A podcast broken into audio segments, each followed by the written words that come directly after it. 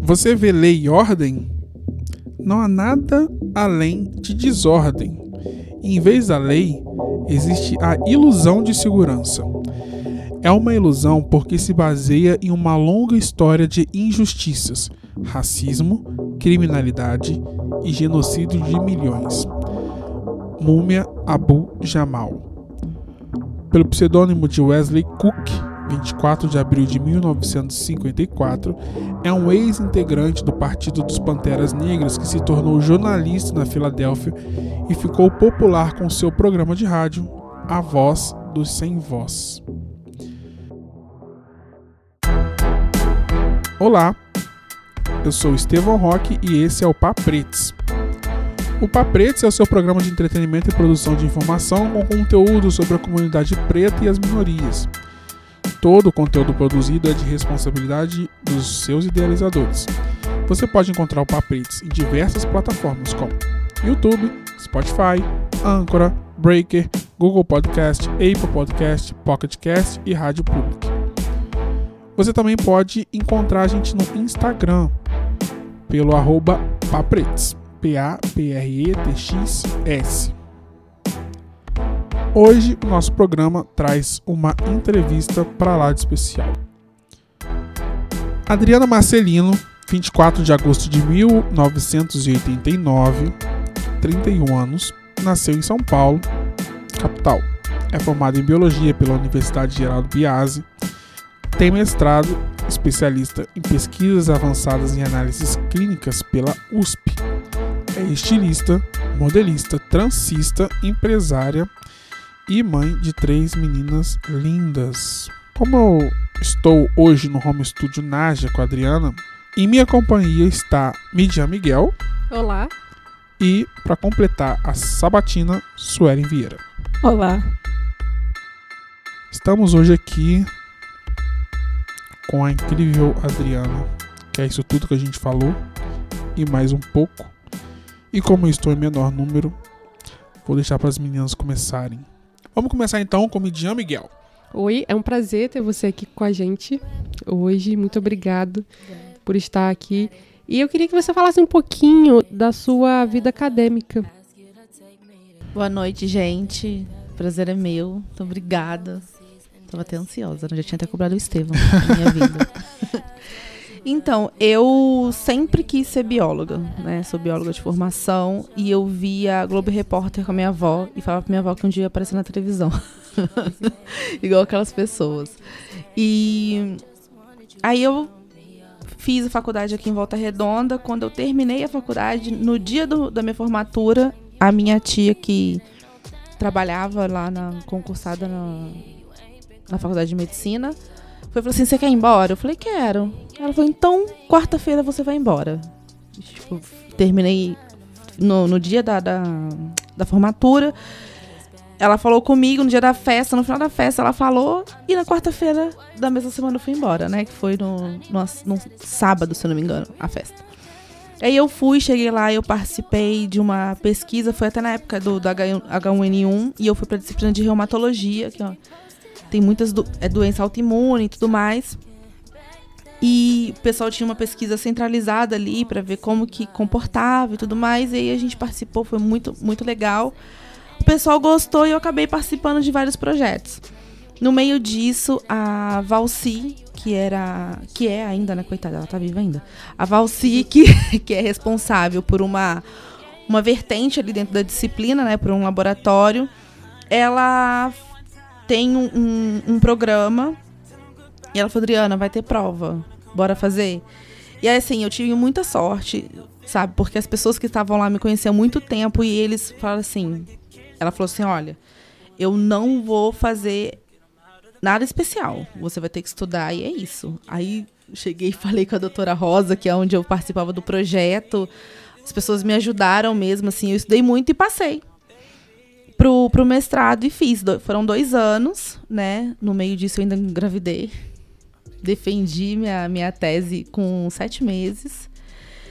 E foi muito legal, assim, eu fiz uma pesquisa de medicamentosa, né, para ver a reação do colágeno 5, que é um colágeno que a gente produz no, no organismo, principalmente na, na fase fetal, para ver como que ele comportaria na parte do joelho, né? Porque a cartilagem ela não se reproduz, ela é um lugar que não é irrigado, então quando você perde, você perde e acabou. E a gente estava é, fazendo com que, né, os, os coelhos, no caso que eu estava usando, tivessem, desenvolvessem a doença e a gente aplicava esse o colágeno 5 para ver como que seria a resposta, né? Foi esse meu trabalho. e aí eu engravidei e acabei não voltando para a vida acadêmica, assim, não além de outras questões. Acabou não voltando para a área biológica, né? É. Mas para a área social ainda tem muita coisa a ser estudada. É, e como que você saiu da, dessa área de pesquisas em análise clínicas e foi para essa área de estilista, né? E modelista e transista. Eu, quando eu fui para São Paulo, eu tive, passei um processo de, de conhecimento como mulher preta e como uma mulher independente, porque por mais assim que eu tenha estudado, sempre fiz alguma coisa, sempre me socializei muito, sempre tive com muitas pessoas em volta, eu não tive essa oportunidade porque eu ficava com a minha mãe. E aí eu fui para São Paulo, me vi com 21 anos morando sozinha.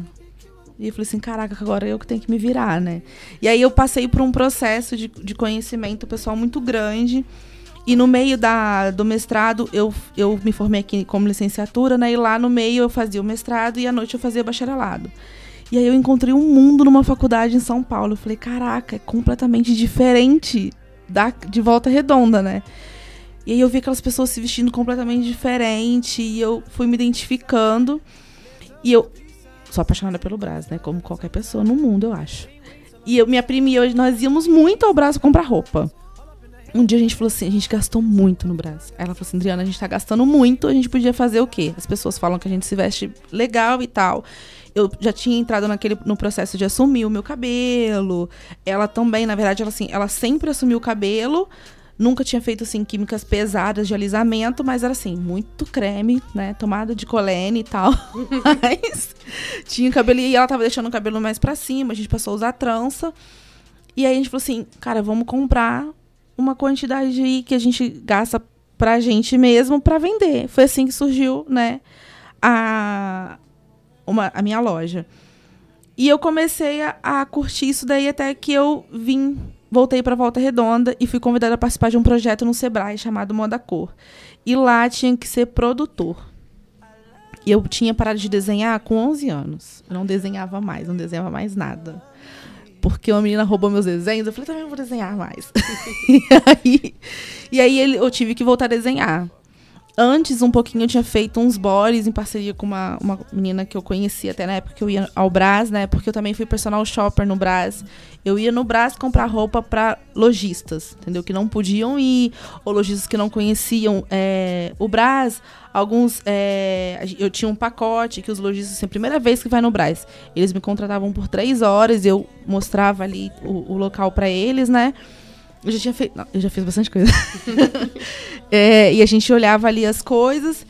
E eu conheci muito da moda ali. Só que quando eu vim pra cá, eles falaram assim: não, você tem que produzir. Eu falei, caraca, eu vou ter que desenhar. E aí? Aí eu comecei a desenhar, fiz curso de desenho técnico, né? Fiz também um curso, um workshop. Não é bem um workshop, mas é, não é, um, é um curso curto, né? De moda pelo Sebrae, para eu poder desenvolver melhor também a- a- o risco, a identidade de, de né? O, o Cool Hunter, que é para você poder identificar as tendências e tal. Aí eu fiz, foi que eu me tornei estilista. Mas eu falo que sou estilista porque as pessoas me deram esse nome.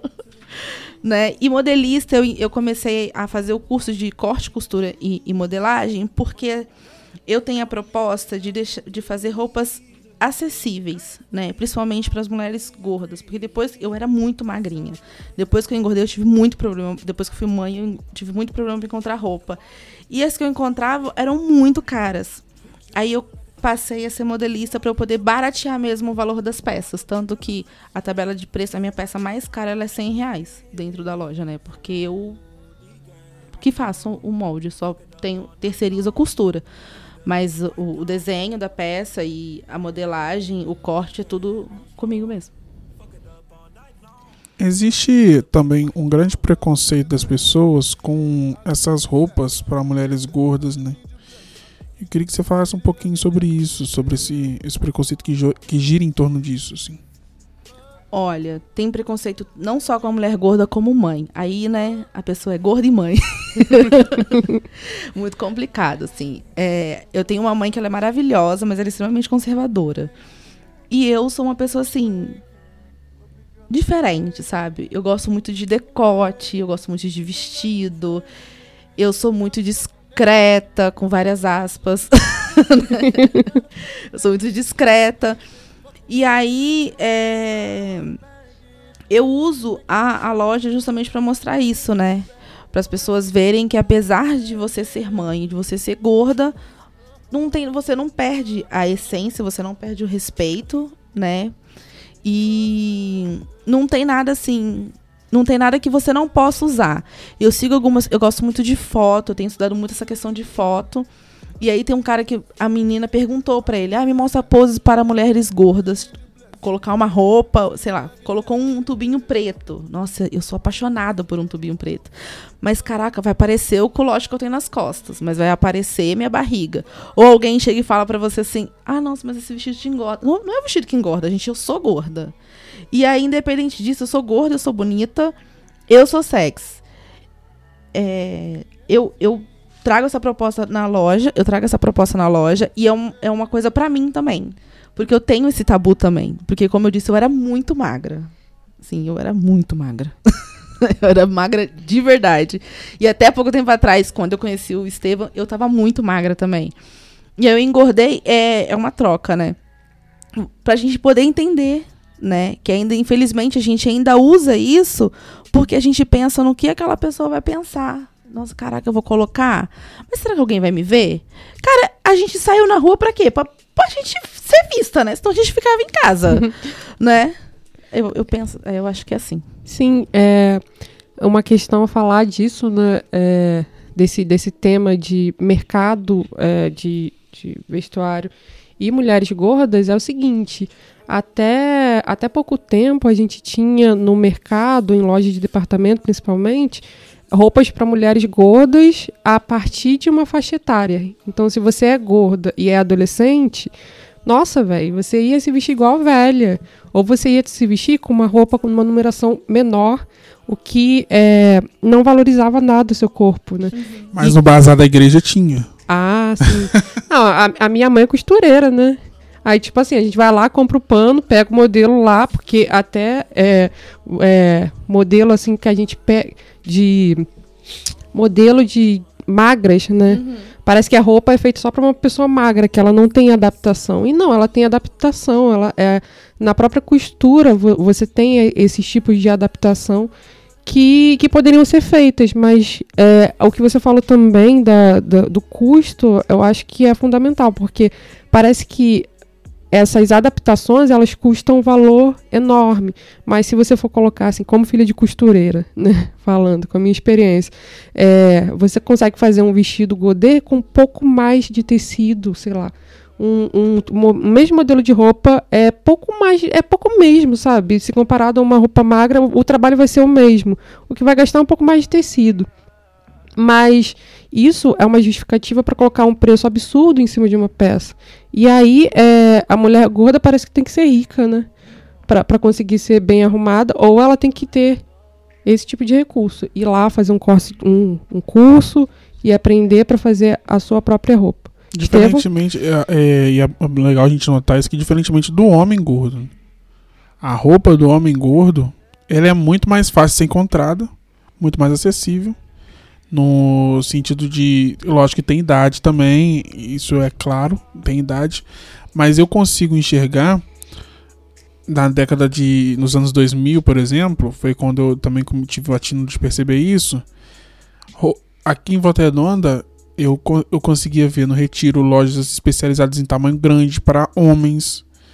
É, lojas na, na Amaral Peixoto tinha também duas lojas. Barraca na feira. Nossa senhora! Fala de novo. Barraca na feira. barraca na feira, é especializada. Mas assim, é, de mulheres para mulheres gordas, é, não. Tanto que eu me lembro também que a minha mãe, minha falecida mãe, quando ela ia fazer algumas roupas, ela ia na costureira. Porque é, é, algumas peças, né, não, não tinha assim, eu nunca eu nunca eu não me lembro muito de ter ido com ela no shopping, por exemplo, ela comprar uma roupa pra ela, né, acima do número, por exemplo, não lembro, mas eu lembro de várias vezes que a gente foi na minha tia que era costureira, que ela pedia pra fazer as peças, né? E uma das coisas que ela dizia, não, porque essa peça é exclusiva, tal, é, vou pedir pra fazer uma peça pra mim, pro meu corpo. Claro que existe uma questão de identidade aí também, mas não é prático. Não é prático você ir numa costureira pedir pra ela fazer uma roupa, né? Você quer falar, Su? Com certeza. E tem roupas também que vão além do que uma costureira consiga, consegue fazer, né? Por exemplo, uma calça jeans com determinada lavagem. É, é, é muito difícil, gente, você conseguir jeans com lavagem. Você não consegue. Ou um jeans todo escuro ou um jeans todo claro. Ele não tem lavagem. E acaba que a gente fica limitado a certas peças de roupa.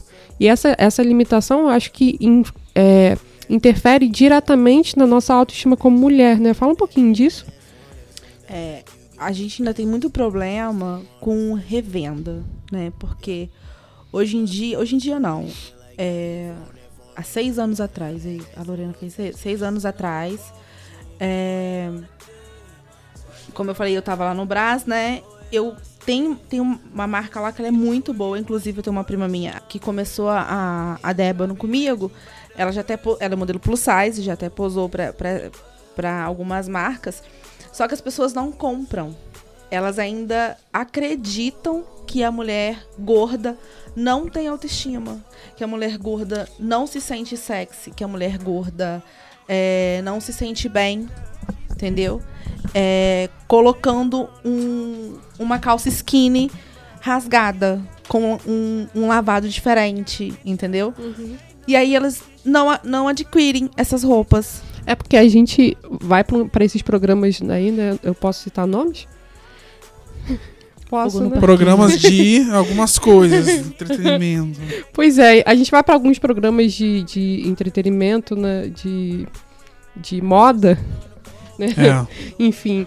E a gente ouve o seguinte: ah, você não pode usar essa calça aqui com, é, com, com rasgados, porque a sua perna vai parecer uma, uma linguiça. Ah, mas pelo amor de Deus, o programa que você tá falando, ele não é parâmetro, mas se você for ver os apresentadores, Não é? já dá pra não, não dá pra Já- já é. atenção, Não, eu já nem vejo mais.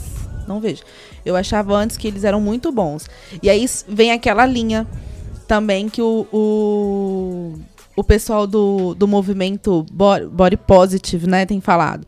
Sigam pessoas que fazem parte do seu ciclo, que fazem parte da sua realidade. Tudo bem você achar aquela pessoa que vai pra Maldivas, que vai, que é super magra, que ela consegue manter comer é, batata doce e ovo todos os dias. Tudo bem você seguir aquilo. Só que você tem que ver onde você tá. E aonde você tá hoje em dia também é bonito. E você tem que ter aquela referência de pessoas felizes daquela época, entendeu? E pessoas também que têm problemas. Esses dias eu, eu tava falando na, na Débora que eu tinha sumido porque eu não tava tendo coragem de tirar foto. Eu não tava achando que eu era uma pessoa bonita pra tirar foto. Mas é porque eu tava seguindo modelos plus size que tinham condições de fazer uma lipoaspiração na, na barriga. Eu acabei de ser mãe, tem um ano que eu, eu tive meu ter, minha terceira, minha quarta gestação, entendeu? E aí eu cheguei até o final pela terceira vez. Eu tive mais uma cesárea. Não, não, vou, não vou voltar como foram das outras vezes. Entendeu? E eu tava achando isso horrível. O que, que eu tinha que ter feito? Eu tinha que seguir procurar mulheres que para me inspirar que passaram por isso também. Entendeu? Eu até encontrei uma mulher que ela é, ela é magra e a gente vê, eu vejo fotos delas maravilhosas, só que ela tem, ela tem flacidez, ela tem estria, ela tem suas questões. Foi aí eu até fiz um, um ensaio caseiro, né? Mas eu tive coragem de fazer esse ensaio. Por quê? Você tem que procurar pessoas que fazem parte da, da, da realidade e ver que, seu, que a sua realidade também é bonita. Ela também inspira, sabe? Ela também tem significado, ela também tem um porquê de estar ali, sabe? E ela te faz bem também. Uhum. Mas eu queria que ela dissesse um pouquinho sobre a Débano, né? Que é uma marca e tem uma história atrás da Débano. Queria que você contasse um pouquinho é, sobre a Débano. Eu contei minha pauta de representatividade que tava ali ligadinho com o que ela tava tá falando. ligada à representatividade. Ah, então tá.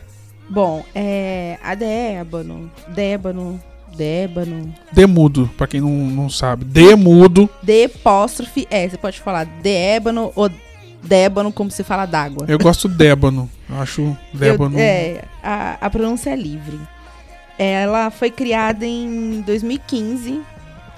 Ela foi criada. Ela foi criada em 2015 por mim pela minha, minha prima Lilia, né? Como eu falei antes. Justamente porque a gente gastava muito. não foi assim.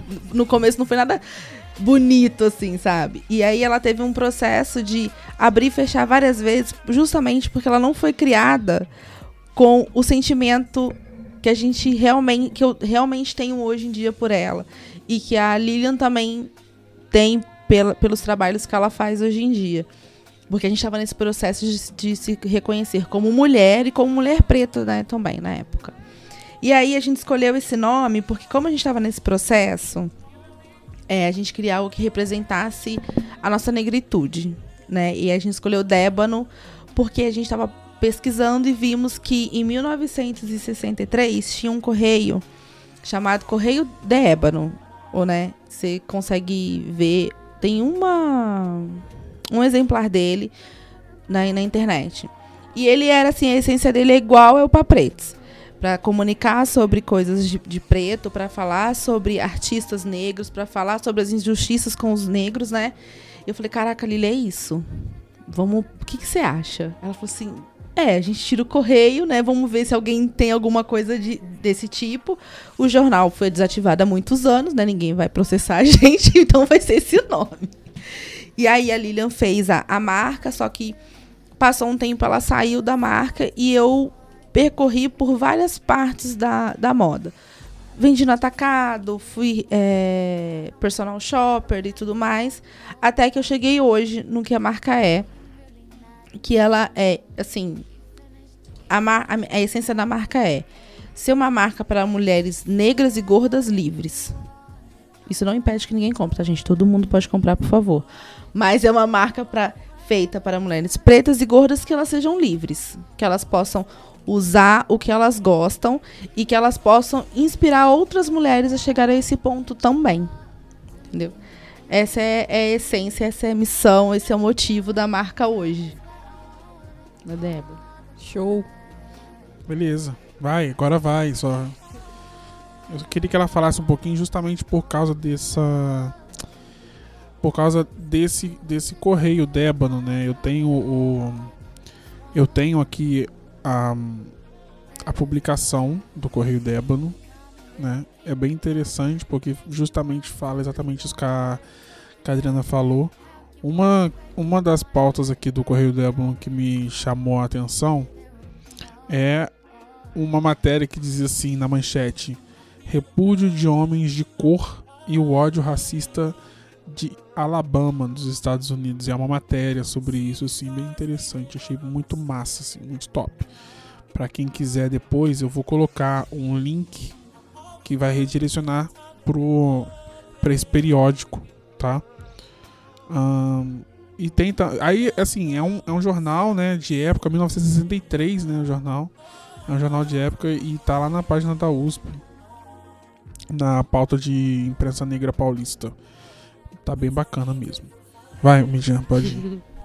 Muitas mulheres pretas, elas começam o seu reconhecimento, né, o seu autorreconhecimento como mulher preta através do cabelo.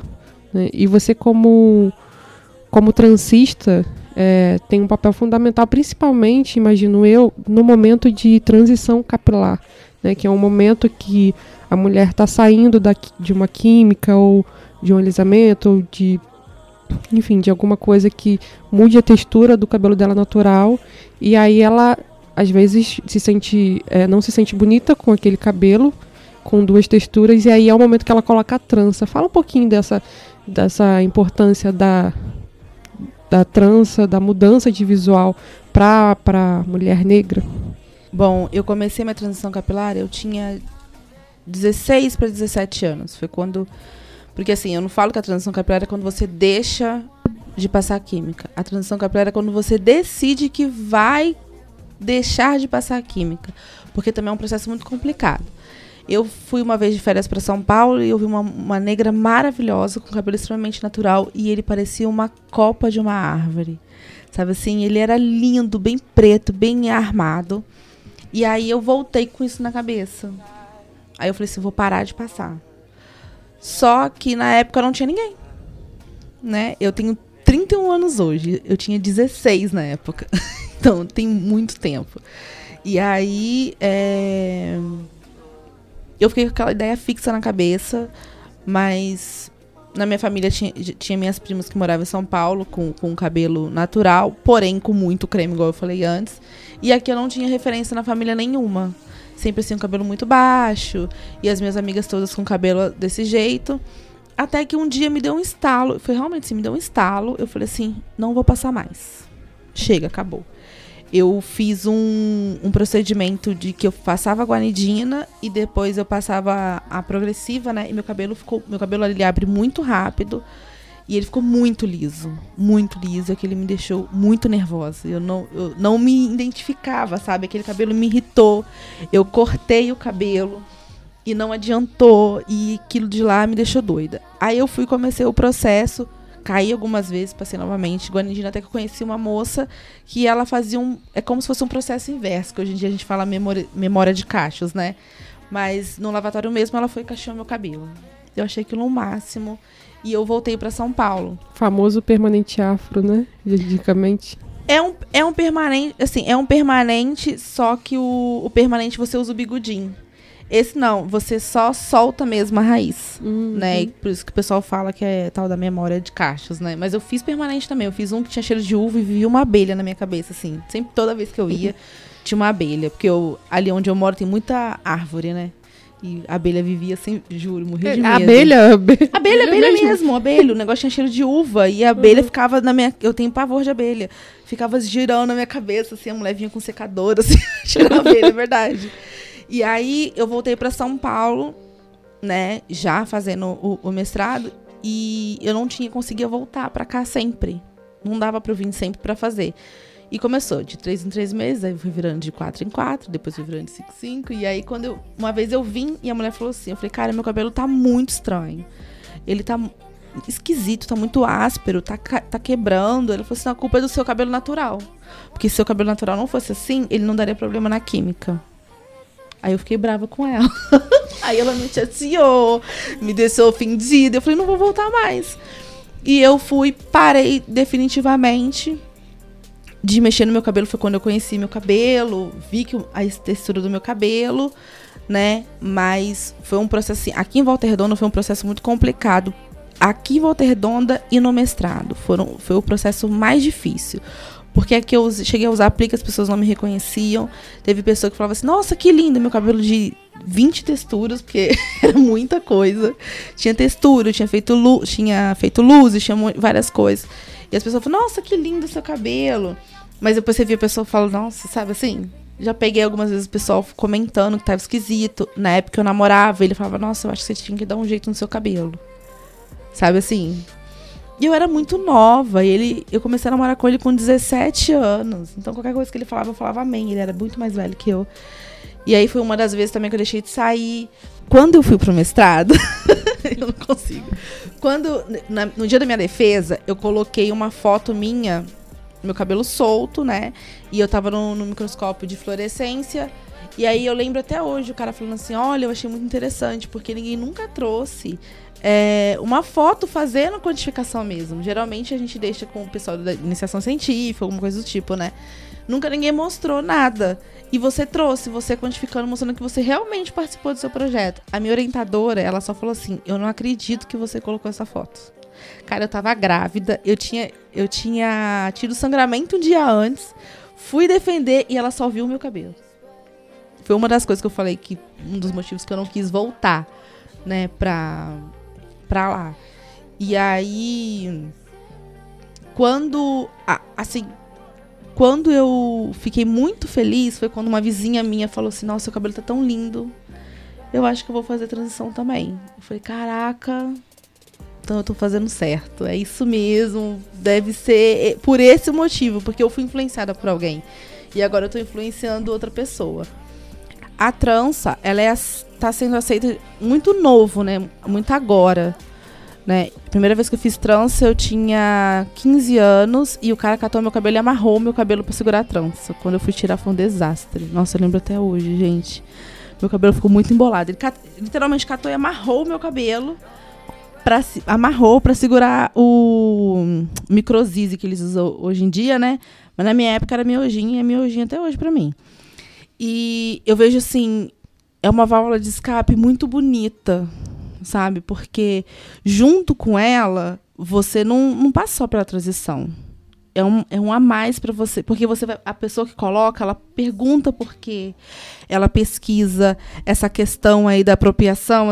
Eu, eu vi muita, muita mulher negra tendo o estalo que eu tive quando ela foi entender por que da apropriação, entendeu? Que, da onde que veio isso, entendeu? E a trança, eu a trança me escolheu. Eu nunca imaginei que eu fosse trans, que eu iria virar transista. Uma amiga minha transista que falou assim: "Você não tá transando porque você é besta". E aí eu acabei virando transista. É, mas eu acho assim, eu aceitei essa escolha porque eu vejo uma magia muito maravilhosa acontecendo. Quando eu transo, quando eu vejo uma mulher trançada, ela é muito realizada, sabe assim? É... Ah, eu não sei explicar. Só trançando mesmo, acho que você vai entender, sabe? Isso. Assim. Inclusive, né? Inclusive, tá, gente? Estamos com horário marcado, Até agenda eu aberta. ganho aí um presente de aniversário. Eu acho justo. é... Acho que a Suelen quer falar, né? É, sim, vai lá. Só você Não, é fala. porque você falou a questão do. de que traumatizou ter amarrado o seu cabelo. Comigo usaram cola. Eu perdi Cola! tufos e tufos. Eu perdi tufos e tufos do cabelo quando eu fui tirar. Por, devia ter uns 12, 13 anos na época. Tinha trocado de, de transista. E essa pessoa, eu tenho muito cabelo, a pessoa optou por, na raiz do cabelo, colocar cola. E assim, eu só fui perceber três meses depois quando eu fui tirar. Porque aí tirou, aí tirou o nozinho, tirou, grudou.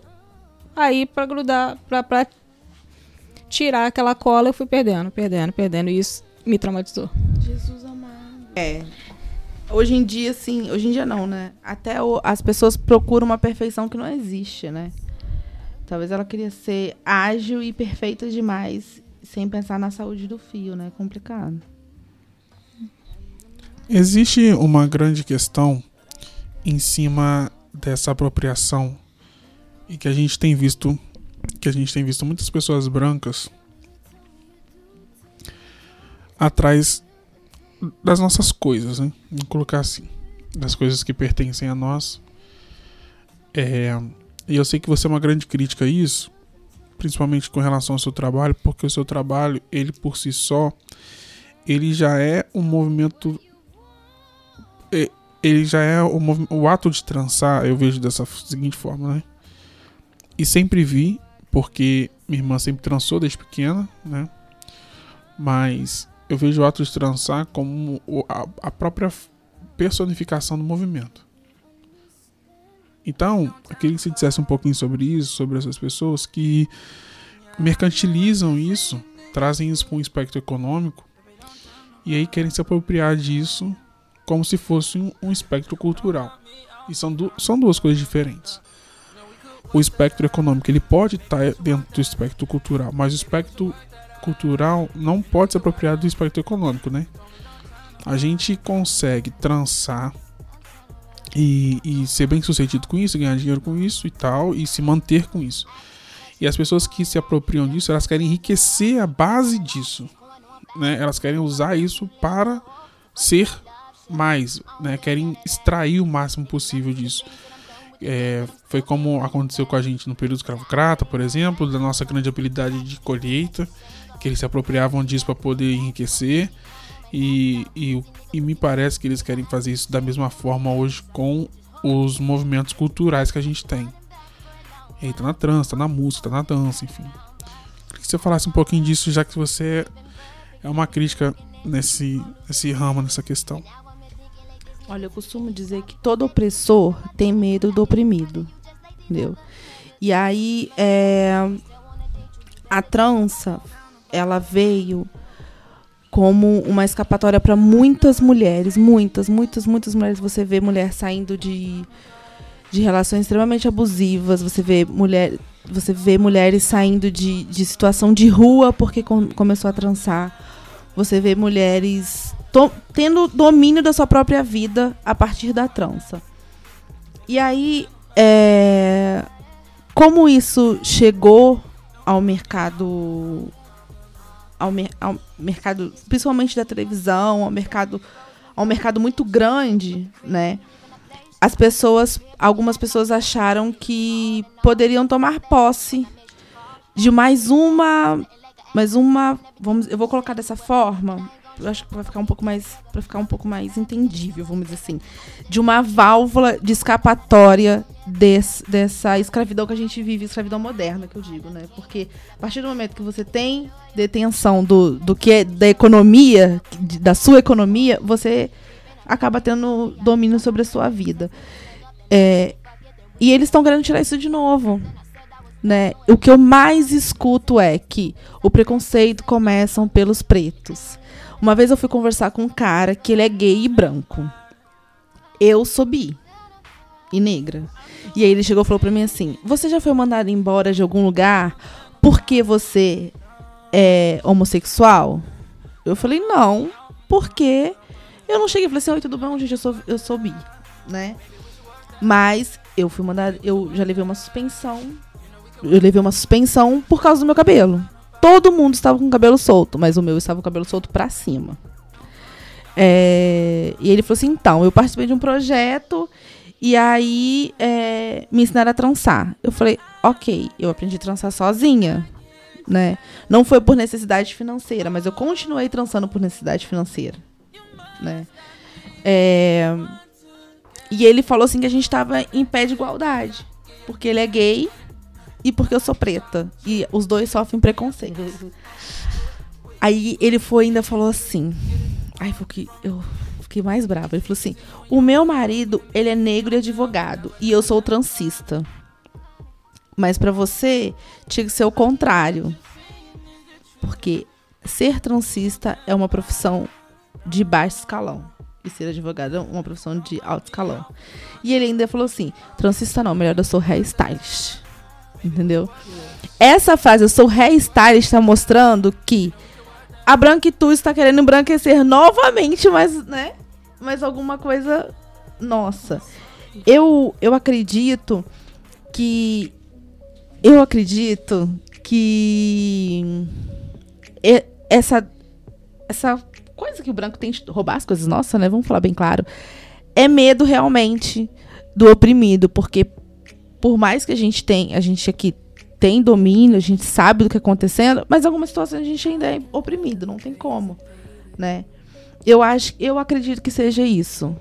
É, o pastor Franklin, ele fala sobre isso, né? Ele, o reverendo, né? Ele diz, olha, o que vocês têm não é medo, não é, não é, é, vocês não querem combater alguma coisa, vocês têm medo que a gente se levante contra vocês.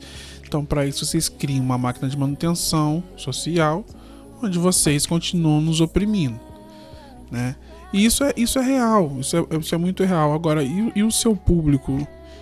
Você acha que trançando eles conseguem atingir essa máxima de. de não vou, não vou colocar militância, porque a militância a gente subentende que é uma coisa. que é uma coisa sóbria, que a pessoa está fazendo sabendo. Mas você acha que o público adquire essa consciência, mesmo que seja inconscientemente através da trança? Porque o ato de sentar numa cadeira para trançar é um ato revolucionário já por si só. É um ato dentro do que a gente tem no campo, né, é, do hair, né, do cabelo e tal, já é um ato de revolução. Você acha que assumir essa posição de sentar nos seus clientes, nas pessoas que você atende ali, que você conversa, que você troca ideia, você acha que você já consegue ver esse turning point, essa, essa virada de jogo, essa, essa questão com, com todo mundo que senta ali? Eu tento, não todo mundo, mas a grande maioria sim. Porque igual eu- a gente tava falando, né, que eles tentam pegar e eles tentam pegar de uma forma muito bonita. Ah, eu acho lindo. Quero aprender a arte de vocês. Quero fazer também. Ah, eu acho Queria lindo. ter sua Por- cor. Nossa, eu acho tão bonito. Nossa, eu acho tão bonito. Por que Queria sua ter? textura, né? Queria sua textura. Ai, É pra nossa, valorizar o eu negro. ah, nossa, esses dias eu ouvi uma que eu saí de casa. Eu saí da casa da menina, eu fui lá na casa da menina. Tomara que ela escute pra ela saber. Eu falei pra ela que ela foi sem noção, mas ela estava bêbada na hora, mas ela tem que ouvir pra ter certeza agora que ela foi sem noção. Ela chegou e falou pra uma. Eu fui sair com uma cliente minha e amiga. E aí eu fui na casa dessa amiga dela. Ela falou assim: tá vendo? Você falou que eu não poderia fazer. Eu falei assim: não, olha só. Falou pra minha amiga. Eu falei assim: não, eu falei que não duraria no seu cabelo. Ela falou assim: realmente, não vai durar no seu cabelo, porque o seu cabelo é liso. Ela falou: nossa, que droga, eu queria ter um cabelo bombril igual o seu. Ai, meu Deus eu do falei céu. assim, amiga, dá licença. Catei minha, minha clutch, coloquei o braço do meu braço, falei assim, vamos embora. Aí ela falou assim, não, o que? Eu falei assim, aqui, eu gostei de você, vamos continuar amiga? Fala mais não, tá bom? Eu não vou te trançar, você não vai falar mais bobeira e a gente vai embora. E eu ainda tento, pior que eu ainda tento, entendeu? Como é que faz pra manter a clássico? Eu ainda tento, não sei, cara, eu ainda tento. Eu, eu juro pra você que eu ainda tento. Sabe assim, trançar uma pessoa branca, porque eu acho que eles vão ter noção. Sabe assim? Porque assim, às vezes eles eles falam tão bonitinhos, é tão belo o jeito que eles falam essa questão, nossa, é tão bonito, eu queria participar, eu queria entender, eu queria sentir o que vocês sentem. Eu queria sentir o que vocês sentem, que você, às vezes a gente até acredita. Entendeu? Aí eu falo, não, vou dar uma chance. Aí a pessoa fala isso. Teve uma que sentou na cadeira, foi mandar a foto pra mãe dela, falou assim, nossa, quem que é essa negrinha aí? A menina falou, mãe, não fala assim não, mãe. Sabe assim? Não, não dá. E aí, algumas pessoas têm um relacionamento miscigenado, né? Tem a mãe, a avó, que é- eu minha avó é branca, né?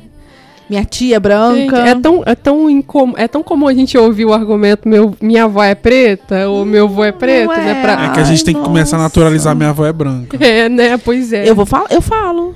Eu- minha avó realmente é branca. Eu falei, gente, eu gosto de branco. Minha avó é branca. Meu filho, tu é italiano, tá? Marcellino, você respeita a minha ascendência branca. Eu falo. Mas assim, e aí por causa dessa, dessa questão de ter parentes que, se, que têm a pele branca, sabe? É, que tem características brancas muito mais ressaltadas, ou porque se relacionam com uma pessoa branca, eles confundem aquele afeto, aquele amor que tem entre os dois com um, to- um todo. E aí a pessoa não sai consciente da cadeira. Muitas vezes eu já perdi cliente. Porque ela me fez a pergunta, eu tentei responder e ela debateu sem entender. Sabe? Falou, mas meu marido é branco. E ele me trata muito bem. Graças a Deus, né, filho? Ainda bem que você tá com ele, né? Ainda bem, Mas é pra e tratar daí? mal? É, é, só porque é preto. Mas, ué. mal. Mas e daí? mal? Realmente, isso, isso acontece, né? Principalmente quando é o contrário. Mulher branca com cara negro. É, né? Mas eu não tenho nada a ver com isso, né? Eu tô falando de trança. Vamos voltar na trança. Opa, opa, aí? opa. Vamos voltar momento, na trança. momento treta, palmitagem aí. Oi, oi! A gente tá ouvindo um palmiteiro? Então, aliás, é, não, é porque é, é tanta coisa pra gente falar aqui, né? Você falou esse caso aí. Pode me da- chamar de novo. da, da- Vamos fazer um, um B aqui. É, tem um caso da Xuxa, né? Que, que é recente, numa entrevista com a Thais Araújo, que ela fala: Ai, queria tanto ter nascido da sua cor. Ai, gente, nossa, né? A Xuxa só pros baixinhos acabou, né? Devia aposentar. Eu acho que ela devia, devia aposentar. Ai, desculpa. Vamos lá, vai, vai, vai caçar lá pros Estados Unidos, gente, sofrendo no, no negócio lá que a Cachaça tá sofrendo. Que ela falou que tá sofrendo, morando sozinha nos Estados Unidos com o dinheiro que a mãe dela mandava. Eu acho que ela podia aposentar e parar de falar. Eu, eu, eu vou ser sincera, eu não tenho que falar sobre esse caso. Porque é só falta de noção. É isso que eu ia falar, né? As pessoas. Entra o dinheiro, sai a noção, né? Entra o dinheiro de um lado, a noção sai do outro. É, parece que não, não cabe no mesmo lugar. É. Colega, pega que seu, seu cérebro que ele caiu. Aproveitando ainda o gancho do que você estava falando antes, né? E, enfim, das tretas, é, fala um pouquinho aí do que você pensa sobre palmitagem. Olha, gente, vamos, vamos queimar É, gente. Vamos é, vou dar um spoiler, Não, né? tá. Eu transo com ela, pra quem não sabe. E Peraí, você o quê? Você o quê? eu transo com ela. Ah, tá. Ah, ah, tá. Eu entendi por favor. errado, Gente, é trança você também esse dia. R-A. Aproveitando e ensinar vocês que trança se escreve com C cedilha, por favor. Eu tranco com ela, eu transo com ela. Tem várias coisas, né? É cedilha, gente, por favor, né? Nossa senhora. Eu transo com ela. E aí a gente, várias e várias e várias e várias vezes a gente já conversou sobre palmitagem. É, e eu vou ficar quietinho porque eu sei a opinião dela, então eu não quero criar uma discussão de nove horas aqui no, no casting, né? Mas, Sempre fica. mas fala aí, fala aí, fala aí. Respondi. Então, eu vou ser bem sincera. Eu, eu sou muito contra a palmitagem. Ponto. Não sou 100% a favor da, da miscigenação. Ponto de novo. Sou miscigenada? Sou. Mas fazer o quê, né? A gente teve a política lá de, de branquecer o Brasil e eu participei. Tô viva. Ótimo. Mas, é, Isso é resultado da participação. eu sou risada da participação, que, né? Minha avó gostou, gosta de negão. Até qual homens ela gosta de negão, eu vou fazer o quê? É verdade. E aí, ela gosta mesmo. Real. E aí, é. Porque, infelizmente, as pessoas não entendem, as pessoas não entendem que todas as nossas ações são influenciadas. Todas. Não adianta. A gente. 90% das coisas que a gente faz, principalmente hoje em dia, é influenciado por alguém. A gente não toma uma decisão assim, nossa, acordei, quero tomar café. Primeiro a gente acorda e pega o celular e vê alguém tomando café e fala, nossa, preciso tomar café. Ai, nossa, você nunca teve um celular, a gente que, que é de uma era antes, sempre tomou café com leite. Aí viu aquela blogueira que agora toma café. Eu mesmo fui isso. A mulher falou assim: olha, café emagrece daqui depois de 5 horas você emagrece. Passei a tomar café. Não tomava café de jeito nenhum. A menina falou assim: gengibre. Eu falei, gente, nunca tinha escutado falar de gengibre. Vou tomar comer gengibre. Canela, detesto canela. Nossa, respiro canela agora. Porque eu fui influenciada por alguém. E aí as pessoas não entendem que a decisão de relacionamento é influência. Eu vou dar o meu exemplo da minha vida. O pai das minhas filhas, ele é um negão de 1,96 de altura. E quando ele saiu comigo a primeira vez, ele nunca tinha ficado com uma negra. A mãe dele, casada com um negro retinto, não gosta de gente preta. Só teve filho preto. E, dona Mara, você sabe que a gente sempre se amou, né? Então não faz diferença eu falar isso aqui.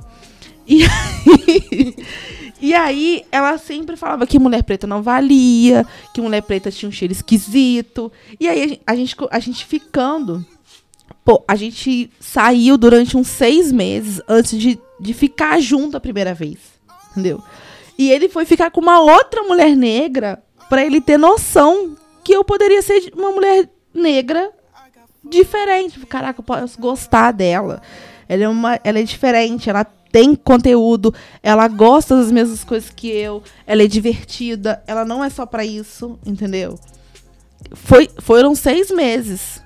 E aí a gente só assumiu uma relação depois que eu engravidei.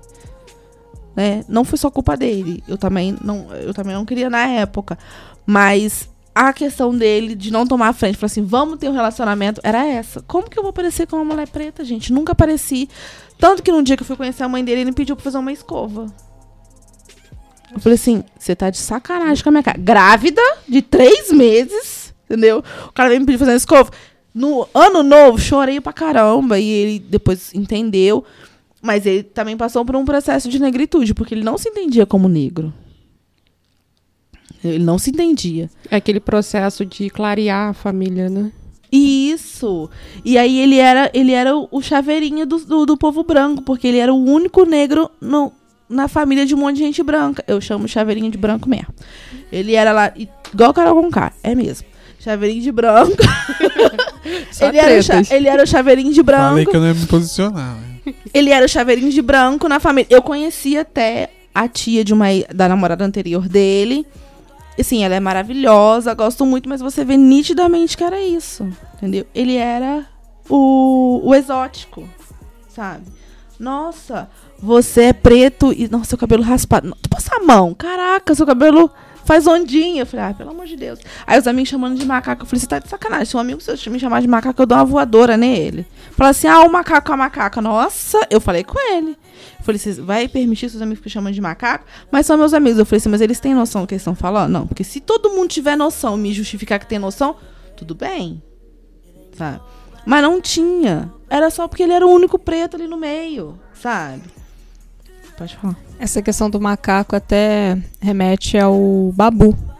Porque o Babu, inicialmente, o apelido dele era Babuíno. Aí foi reduzindo a Babu. Falando em Babu, ah, vou levantar a pauta aqui rapidinho, BBB, né? É, o que, que você achou da- do posicionamento de Carol durante a trajetória dentro do, do reality? Assim como Babu, a Carol tem que se ressignificar. Teve que se ressignificar. A gente recebe os ataques, a gente absorve e ressignifica para poder sobreviver, né? E aí outras pessoas brancas foram canceladas. Eu e ela, tô falando do cancelamento, né? Depois eu falo da posição. E ela tá sendo cancelada de uma forma absurda. E sempre que eu falo, esses dias eu fui chamada de mau caráter. Porque se você gosta da, da Carol Conká, você é mau caráter também. Eu falei, ué, você nem me conhece. Leu três coisas que eu falei, entendeu? E eram pessoas brancas. Ok, a gente espera disso.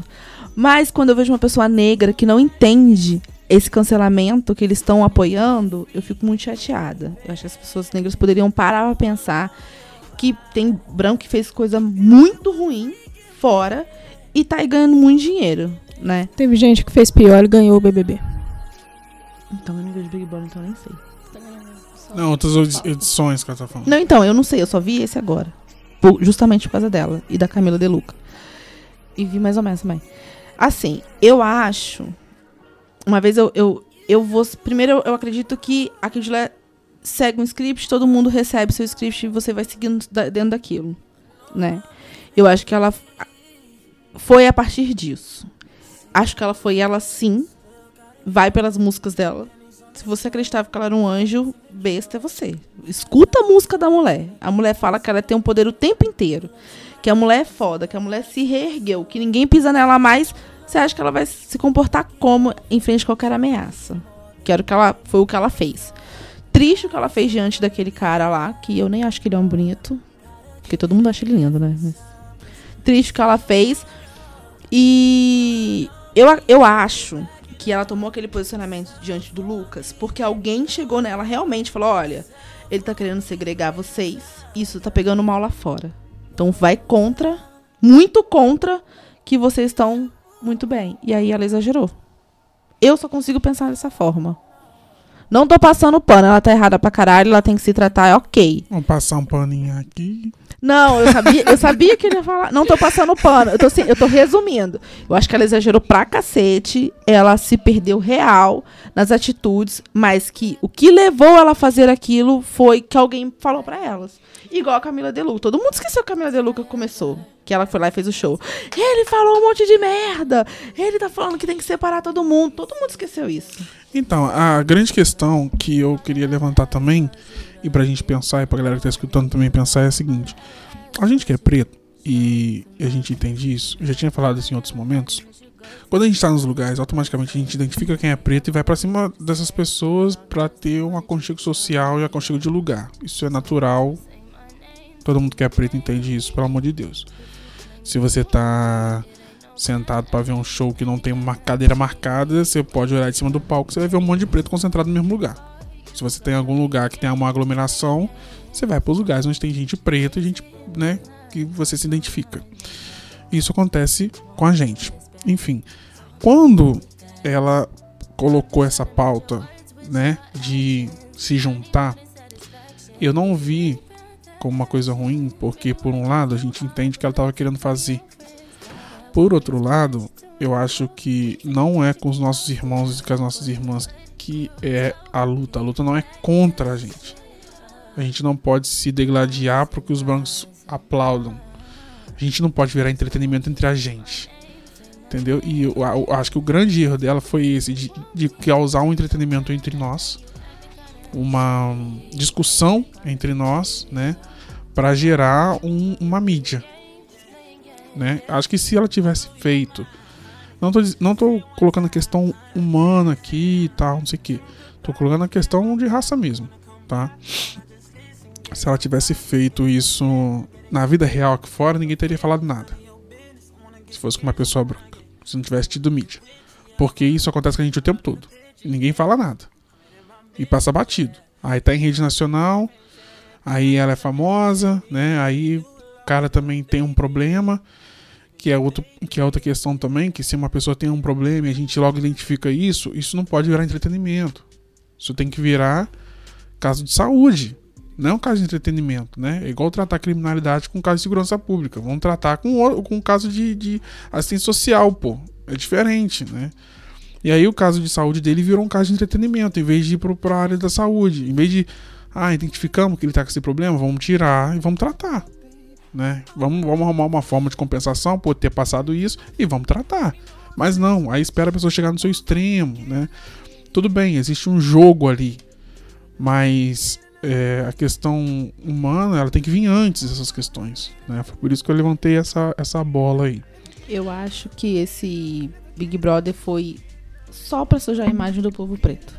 Mais nada. A gente havia vindo construído uma imagem muito legal em outras edições. E eu, eu acho que, assim, sujou bastante a imagem do povo preto, sim, mas a gente veio construindo uma imagem muito legal, com a menina que, que tinha ganhado no ano passado, né, com o Babu, com tudo que tinha acontecido. Acho que a gente tinha ganhado uma imagem legal. Só que a coisa foi tomando um caminho meio. Ninguém sabe onde tá pisando. A gente voltou para aquela para aquele ritmo de incerteza, para aquela coisa meio, ah, o que, que tá acontecendo e tal. E eu acho que isso não foi, um, um- não foi bom, porque aí a gente tem pessoas brancas discutindo sobre assuntos que elas nem sabem o que, que é. Porra, tudo bem você discutir, tudo bem, mas você tem que saber o, o que, que você tá discutindo, né? Só jogar, só jogar opinião aí não, não tá rolando, né? Tem que estar embasada. Porque se fosse nós jogando nossa opinião, a primeira coisa que a pessoa ia perguntar, baseado em que você tá falando isso? E é quando a gente pergunta, uma pessoa baseada em que ela tá falando isso, ela, ela acha que ela se sente no direito que não precisa se justificar, porque é autojustificável. No caso dela, porque ela é branca, ela acha que ela é autojustificável. E a gente que é preto, a gente tem que estar toda hora se justificando, dizendo ali, não, a gente tá dizendo baseado nisso, baseado naquilo. É igual o, o, o- o caso dos negômetros, né? Ah, porque o fu- fulano uso o preto pra poder saber quem é preto e quem não é. Acho isso também. A gente tem que parar com isso. A gente tem que parar de dar ibope pra essas paradas, né? Pra essas coisas. Mas vamos lá. É, o tempo tá correndo e eu quero falar um pouquinho sobre a maternidade. Aí a Suelen pode perguntar o que ela queria perguntar sobre as meninas. Como você transmite essa imagem pra elas? Qual delas? Quais imagens? Mulher preta, cabelo, representa- representatividade. Então, minhas filhas não gostam de gente branca. Esses dias eu ouvi a Lorena Vitória falando pra minha mãe que ela não gosta de gente branca. Aí eu falei, ai meu Deus, eu não vou me meter. Deixa minha mãe se virar. Porque, né, ela faz parte da criação, então ela tem que se virar também. Mas assim, é, eu falo pra elas todos os dias todas as vantagens de ser preto que existe. Todas. Porque o mundo vai mostrar quais são as desvantagens.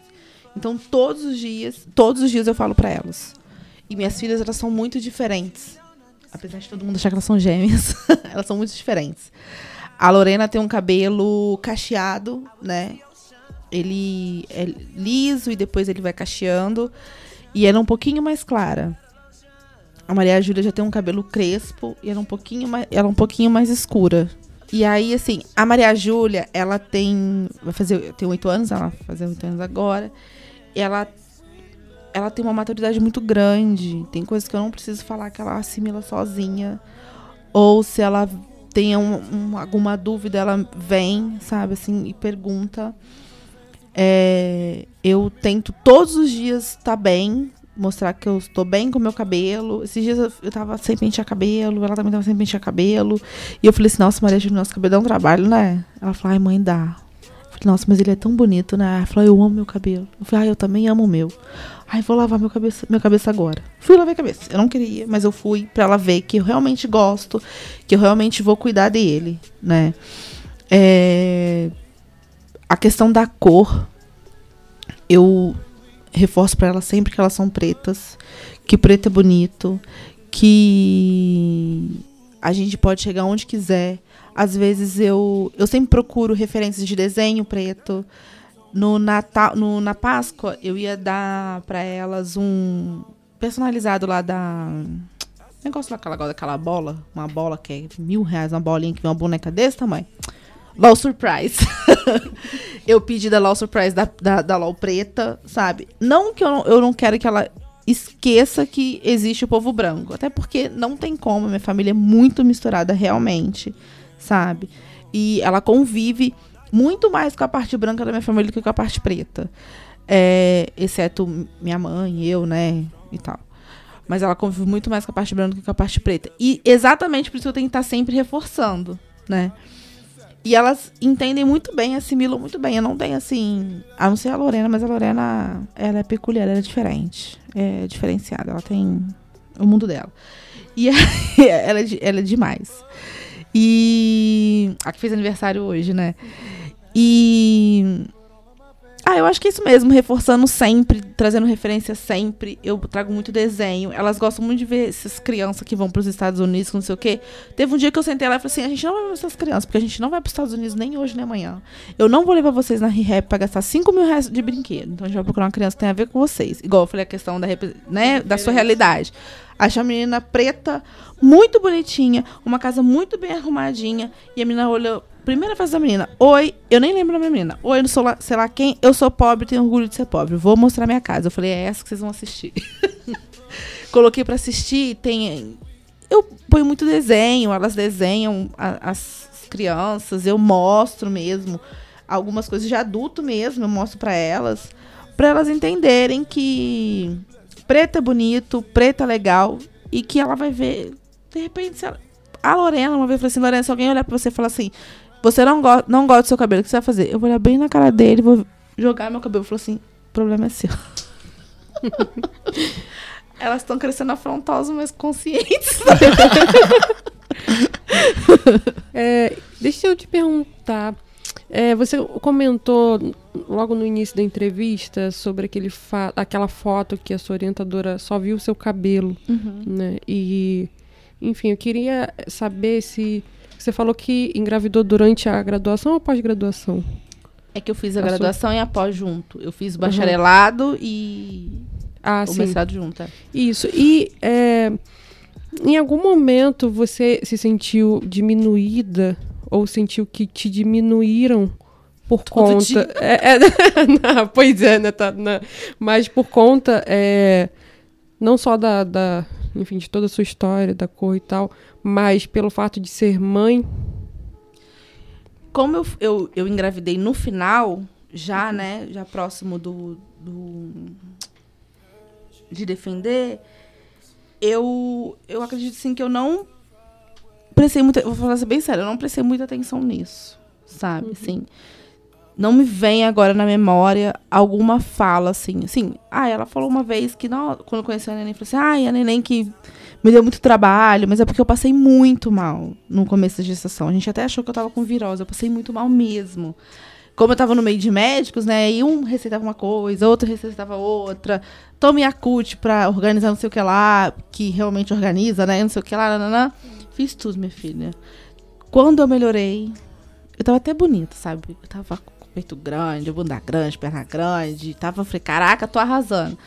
E aí minha orientadora que falou, falou pra fazer um beta. Mas foi só. Ela falou assim: faz um beta aí. Eu falei assim: não precisa não. Eu falei: não faz. Escola, fiz um monte de exames, o beta deu positivo. Mas a parte mesmo que pegou foi que eu. Preta e de periferia. Que pegou mesmo, que eu ouvi assim. O marido dela uma vez falou para mim que eu é, podia pegar o dinheiro da minha bolsa e comprar uma passagem para um cruzeiro, que eu ia achar um alemão que ia me sustentar na época. é, a minha orientadora falava assim que aquilo dali não era pra mim, que eu podia fazer coisas mais fáceis, que era trabalhar com informática. Bom, ela nem, nem sabia mexer no e-mail direito, falando que era fácil. Que era trabalhar com informática. É, uma vez eu, fui. Eu fui uma época fui bolsista de um, uma escola de dança. E aí eu fui num baile e eu distendi o pubis. E a, na sala dela, tinha uma, uma doutoranda, na sala dela, ela- a menina foi me consultou, uma fisioterapeuta. Falou assim, Adriana, você não pode ficar andando. Na frente dela. É, não sei se vocês conhecem, São Paulo tem uma rua chamada Brigadeiro. Ela me fez descer a Brigadeiro todinha pra pegar um banner que a gente ia ter uma apresentação de, de trabalho. Eu desci sem poder andar. Tanto que hoje em dia, até hoje, eu sinto meu pubis doer. Porque, e a outra menina que era branca não podia fazer nada. Falei, ah, eu tô cansada, não foi. E tinha, eu tava saindo do, do mestrado e a menina tava entrando. E aí, né, eu que fazia tudo. Hierarquia? Ah, pra quê? É, É. assim. É, essa diminuição é, intelectual, fala um pouquinho dela, porque é, a- pelo que eu vejo, você tinha que provar que além de de de estar ali, né, você tá- era bolsista, né, é, você estava ali por mérito, né, e mas ao mesmo tempo a sua beleza estava sendo julgada o tempo todo. É. E, e, além da sua beleza, a sua intelectualidade, porque é, se a gente colocar numa balança, qual a frequência que uma mulher branca é, é questionada sobre sua intelectualidade? Né? Lógico que, enfim, é, são são coisas incomuns, né? O feminismo branco e o feminismo preto, ele tem pontos em comuns, claro, mas quando a gente coloca algumas coisas na balança, a gente vê que a gente tá lá embaixo da- da- dessa pirâmide, né? A parte intelectual, eu acho que é, é uma delas, né? Você era provada intelectualmente com, com alguma frequência. Elas colocavam muita coisa em xeque, tudo, as coisas que eu fazia.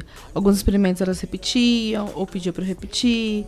Quando eu aprendi a, a mexer no, no microscópio de fluorescência, que é onde a gente usava pra fazer as quantificações, né? É, às vezes ela ela via mais de uma vez, mas assim, eu já sabia fazer, entendeu? Aprendi, eu sabia, ok, é assim. Aí ela falava, não, isso não tá certo, não é possível, deixa eu lá olhar. Sabe assim, coisas assim que aconteciam constantemente ou algum procedimento que eu não eu tava ali pra aprender algum procedimento que eu não entendia sabe eu não peguei de primeira aí ela comentava falava que eu tinha que procurar uma outra coisa mais fácil pra fazer sabe Ah, desiste da sua profissão. é aí chegou um determinado momento que eu falei assim bom eu tenho que terminar eu comecei eu vou terminar É, eu até tinha pensado em ir pra uma outra disciplina mas eu também não fiz questão de provar mais nada pra elas Uhum. eu falei assim, eu não, não tenho problema nada pra elas, daqui a pouco eu vou sair daqui, elas vão continuar com a vida delas e eu caminho. É e aí muito- eu só entreguei meu trabalho. Não- Uhum. É muito Questão. ruim você lidar com uma pessoa que não acredita em você, né? É. Muito, muito. E era nítido, elas não faziam questão de, de que eu voltasse e só. É, o que eu- é o que eu tava dizendo, que o nosso, o nosso trabalho, ele tá sempre sendo, tendo, sendo colocado à, à prova, né, a todo momento, né. E a gente já tá cansado disso, assim, por um lado, e quando a gente fala alguma coisa sobre isso, é como se a gente fosse os revoltados, né, como se a gente fosse a galera do mimimi. Mas eu não ligo, não, eu acho que a gente tem que falar mesmo, né. Se a gente tá sentindo isso, a gente tem que falar, e eu acho que a gente tem que deixar isso muito claro para as nossas crianças também. Fala, cara. Abre a boca e fala. Não tá gostando, fala, sabe? Porque senão a gente começa a ficar naquela subserviência é, clichê, né? Aquela subserviência básica. E que aquilo vai aumentando, vai aumentando, vai aumentando. E a gente fica igual alguns irmãos e irmãs aí que os caras batem e abaixa a cabeça. Ou vira o outro lado pra bater mais, né? Tem essa, né? Fica porrada e pronto. Bom, mas a gente vai caminhando pro fim dessa entrevista. E aí eu já até falo, já vou adiantar aqui. A gente pode fazer uma parte 2 depois para entrar em outros assuntos, porque tem, tem muita coisa ainda que a gente pode falar com a, com a Adri, né? Inclusive, para as próximas entrevistas com ela, a gente vai falar um pouco de, de política e, e de, e de racismo. Então, Adri, já vai se, se preparando, né? Pra parte 2. pra parte 2, mas a gente vai fazer um bate-bola com, com a Su. Tá pronto aí as perguntas? Uhum. Pra fazer? Então vamos lá, Sueli. Vamos lá. É, comida favorita. Massa, qualquer massa. Livro favorito. Caçador de pipas. Filme. Pode ser uma série? Pode. Supernatural. Ah, música favorita. Beyoncé. qualquer um. Quer falar? Não, não é pra você falar a sua favorita, não. É pra você Não, eu, perguntar eu tô pra ela. perguntando, tô pensando aqui Ah, nesse tá. bate-volta. Vamos lá. Samba rock também. Sou apaixonada de samba rock. Político favorito. Lula. Político não favorito. Político odiado. Você sabe quem. Aquele, aquele cujo nome não precisa ser dito, né? Aham. Não pode falar. É, Falar três vezes aparece. uma pessoa. Eu. Um amor. Eu também. Gente, vou explicar por quê. Porque eu acho que você só pode se doar pra alguém quando você está inteiro.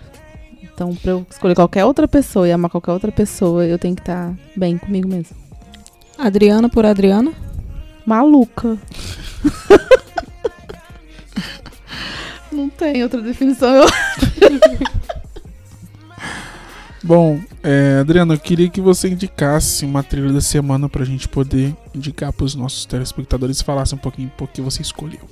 Uma música que você gosta, de alguém preto e tal. Apesar de eu gostar muito da Beyoncé, muito, muito, sempre que eu preciso trabalhar e centrar minhas ideias, eu escuto Whitney Houston. Porque acho que pouca gente escuta, sabe, um pouco da trajetória dela, né, e tal. E por mais deslumbrante que pareça, foi muito complicado. Né?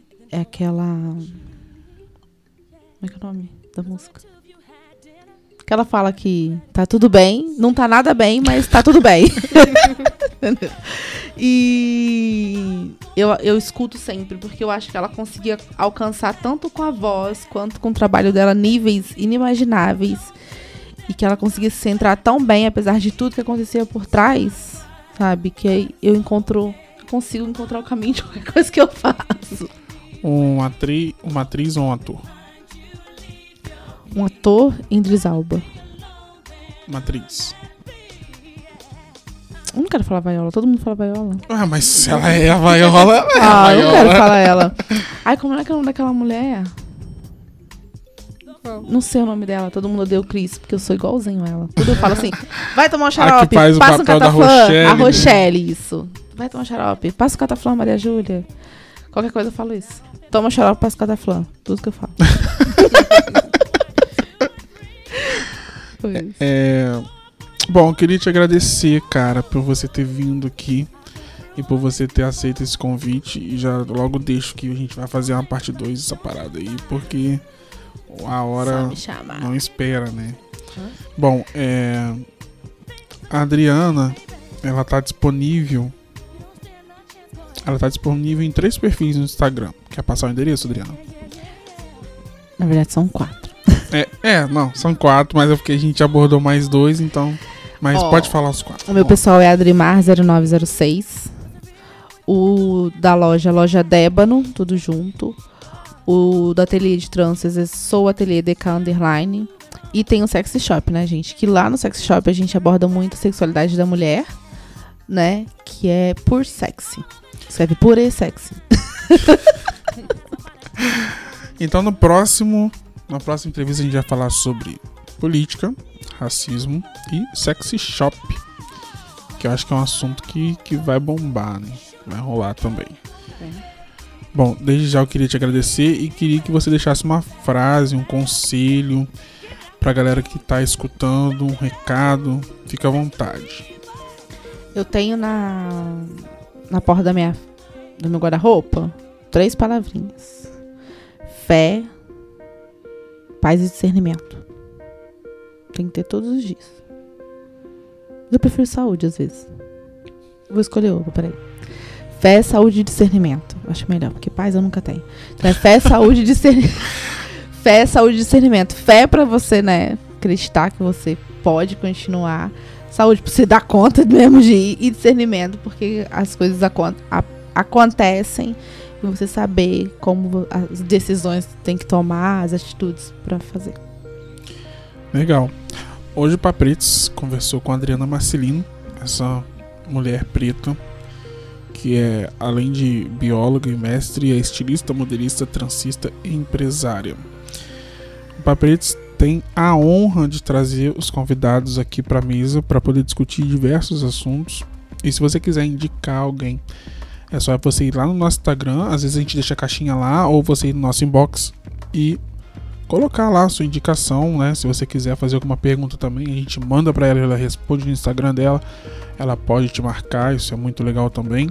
E a gente também recomenda que você visite os perfis dela no Instagram.